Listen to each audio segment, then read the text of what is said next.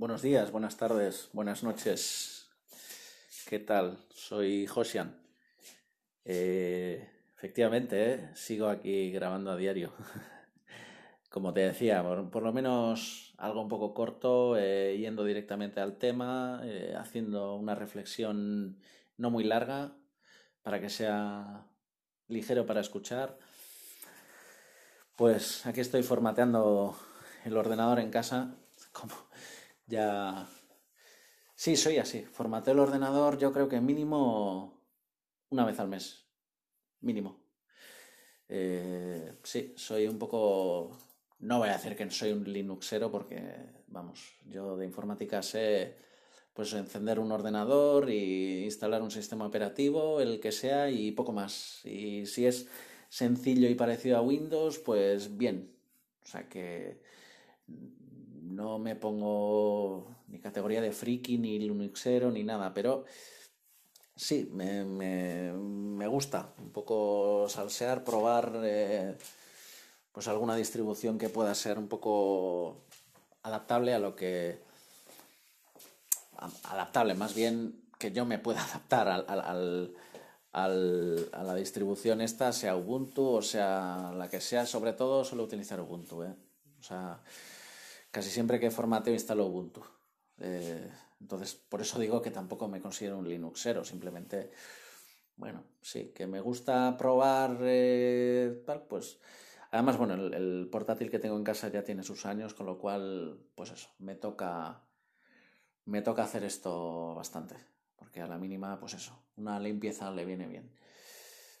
Y bueno, hoy te quería hablar, pues eh, un poco, me, me, acordé ayer, estuve con un cliente, pues con el tema del seguro del comercio y pensé que, era un tema que, bueno, que está bien eh, que la gente tenga, tenga una idea un poco más correcta de este tema porque, porque creo que la gente se confunde o por lo menos no tienen los conceptos muy claros.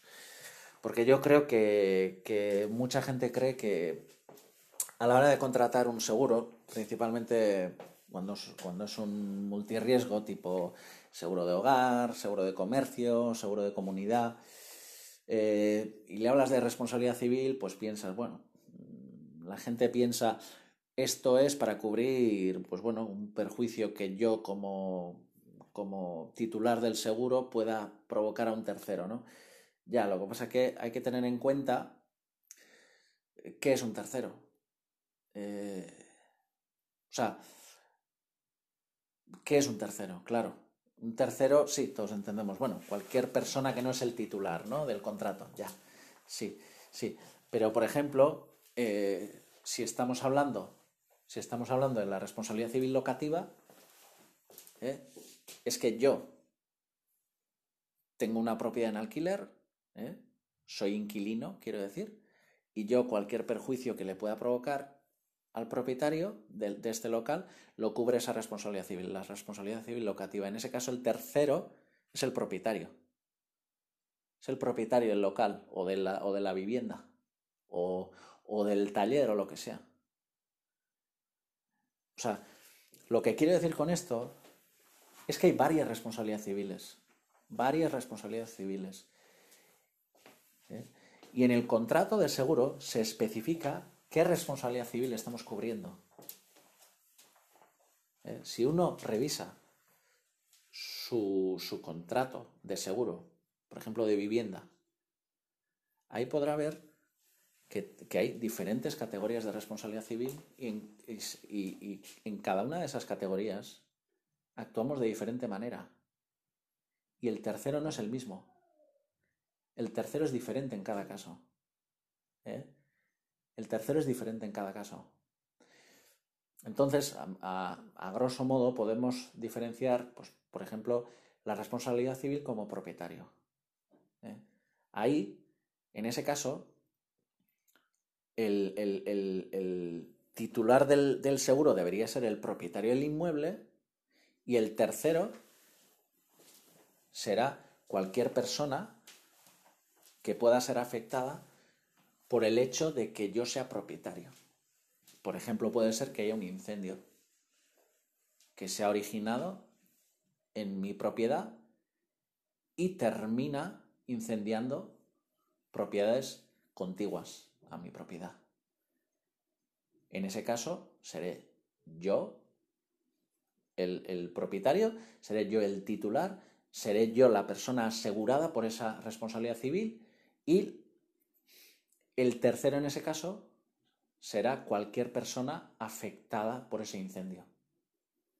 Y necesito la responsabilidad civil de propietario para recibir esa cobertura, para que ese siniestro esté cubierto en mi seguro.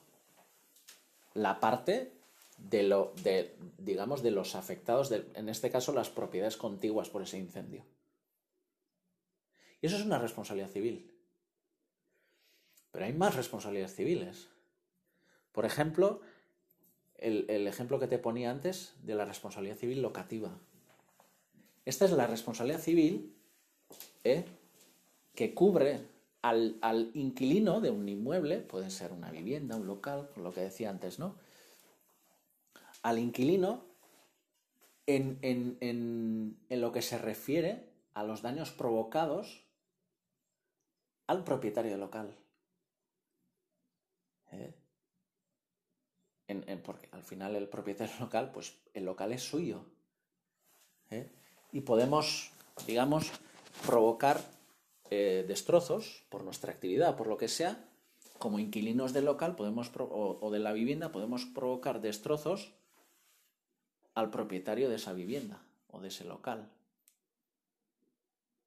Pues la responsabilidad civil locativa cubriría esa parte. Entonces, yo como inquilino sería el asegurado a través del contrato de seguro, yo sería asegurado, y, y tercero se consideraría en este caso el propietario del local o de la vivienda, del inmueble o de esa propiedad en general. Pero luego, a su vez, en el caso de negocios, ¿eh? tenemos la responsabilidad civil de explotación. Y luego aquí, a su vez, podemos eh, eh, diferenciar varias responsabilidades civiles que ya no me quiero extender demasiado, pero, pero bueno, hasta el postrabajo, tal. Al final, aquí, lo que valoramos aquí, o lo que tenemos en cuenta en esta responsabilidad civil, es yo tengo un negocio y yo, por mi actividad, puedo perjudicar a terceros. En este caso, terceros normalmente serán clientes o proveedores. Es decir, personas que por la actividad que yo tengo en, normalmente en, un determinado eh, lugar pueden ser perjudicados. Por ejemplo, un ejemplo sencillo de entender de la, responsabilidad civil de explotación es el cliente eh, que entra a mi negocio y hay, un, hay, una humedad en el suelo y se cae. Y se rompe eh, algo del brazo, de la pierna, un hueso, cualquiera. O, bueno, quiero decir, tiene una lesión física, una lesión eh, provocada por esa caída que ha, que, que, ha ocurrido en, en, mi negocio, dentro de mi negocio. Ahí entraría la responsabilidad civil de explotación. La responsabilidad civil de explotación hay que tener mucho cuidado a quién considera como tercero vuelvo a decir, clientes y proveedores. Aquí no entran mis trabajadores. Aquí no entran mis trabajadores.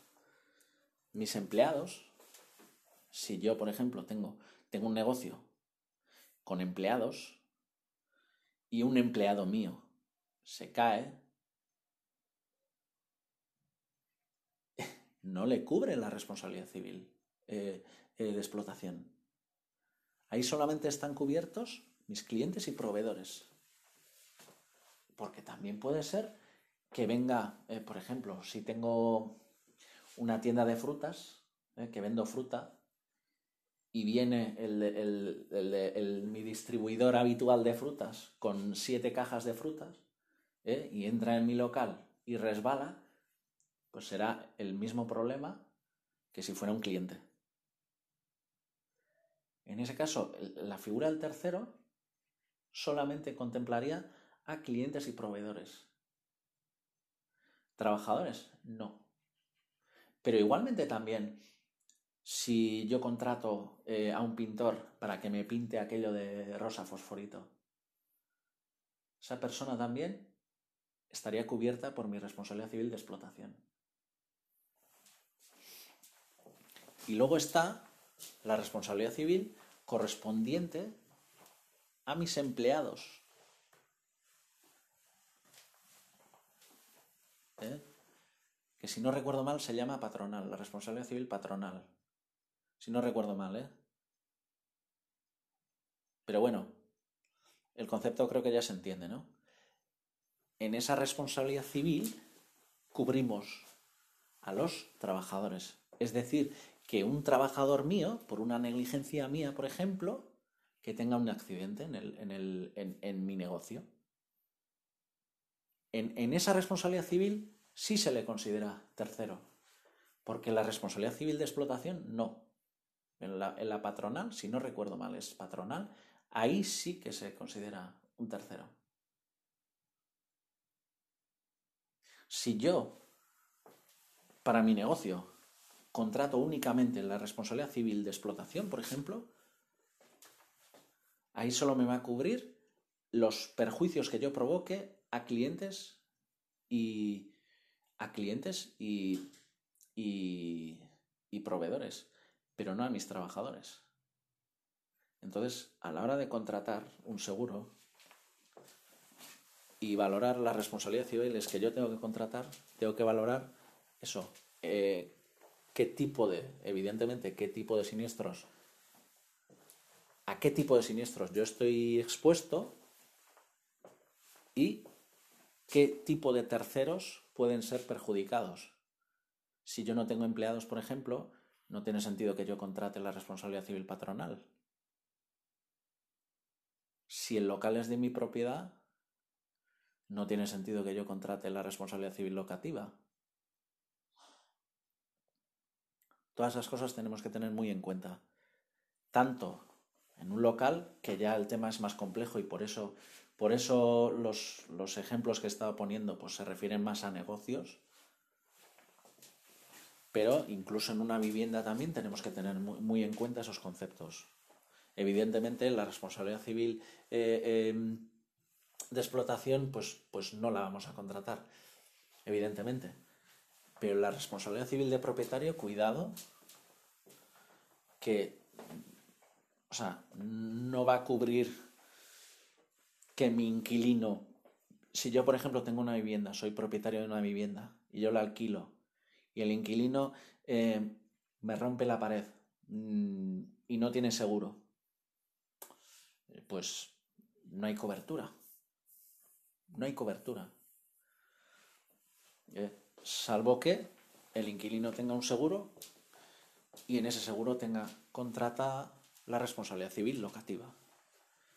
Bueno, pues nada, espero haber sido claro con este tema para que, para que en un futuro, si, te encuentras en esta situación de, de, montar un negocio y que sea a través de alquilar un local o, o circunstancias que se te puedan dar, espero que tengas a la hora de contratar el seguro, espero que tengas claro porque sinceramente me acordé ayer, pero, pero me pasa muchas veces. Me ha pasado ya muchas veces que la gente entienda como si la responsabilidad civil fuera una. ¿eh? Y evidentemente es muy importante qué soy yo, ¿eh? ¿Qué, eh, quiero decir como, como, titular del contrato, cuál es mi figura dentro del contrato de seguro y, qué, cuál es la figura que yo tengo sobre esa propiedad que yo estoy asegurando y además cuáles son los terceros y qué terceros están expuestos a, qué tipo de siniestros. Eh, todo eso hay que valorar porque las responsabilidades civiles, vuelvo a decir, hay varias y evidentemente cada una cubre cosas diferentes y las tenemos que contratar como si fueran coberturas diferentes e independientes. Vale. Pues nada más. Como te he dicho los demás días, eh, te dejo mi correo electrónico en eh, que es josenarizcorreta.gmail.com eh, para que puedas contactar conmigo si, si tienes alguna inquietud que quieras consultarme o quieres quieres corregirme en algo, que estoy abierto, no, soy, no soy experto yo en las cosas, bueno, experto, a ver, en cierto modo sí, pero quiero decir, eh, hay palabras a veces que se me escapan, que, desconozco, o algunos conceptos que, que, bueno, no soy experto en todo lo que se, en todo lo que corresponde a materias seguros, evidentemente. O sea, hay, hay, hay eh, digamos, temáticas que domino mejor que otras, incluso dentro de este campo que, que uno puede pensar que yo debería ser un experto. Hay, hay cosas que, que, que trabajo más en mi día a día y otras que no tanto, con lo cual pues, pues hay cosas que, domino mejor que otras. Entonces, pues para cualquier cosa me puedes escribir a ese correo electrónico que te lo dejo, como te decía, en las notas del episodio. Y, como agente de seguros que soy también, si quieres, si quieres hacerme alguna consulta o lo que sea, también hoy encantado y si te puedo echar una mano, pues perfecto. Vale, pues nada, eh, si no hay novedad, pues lo que te decía, nos escuchamos mañana, ¿vale? Hasta mañana.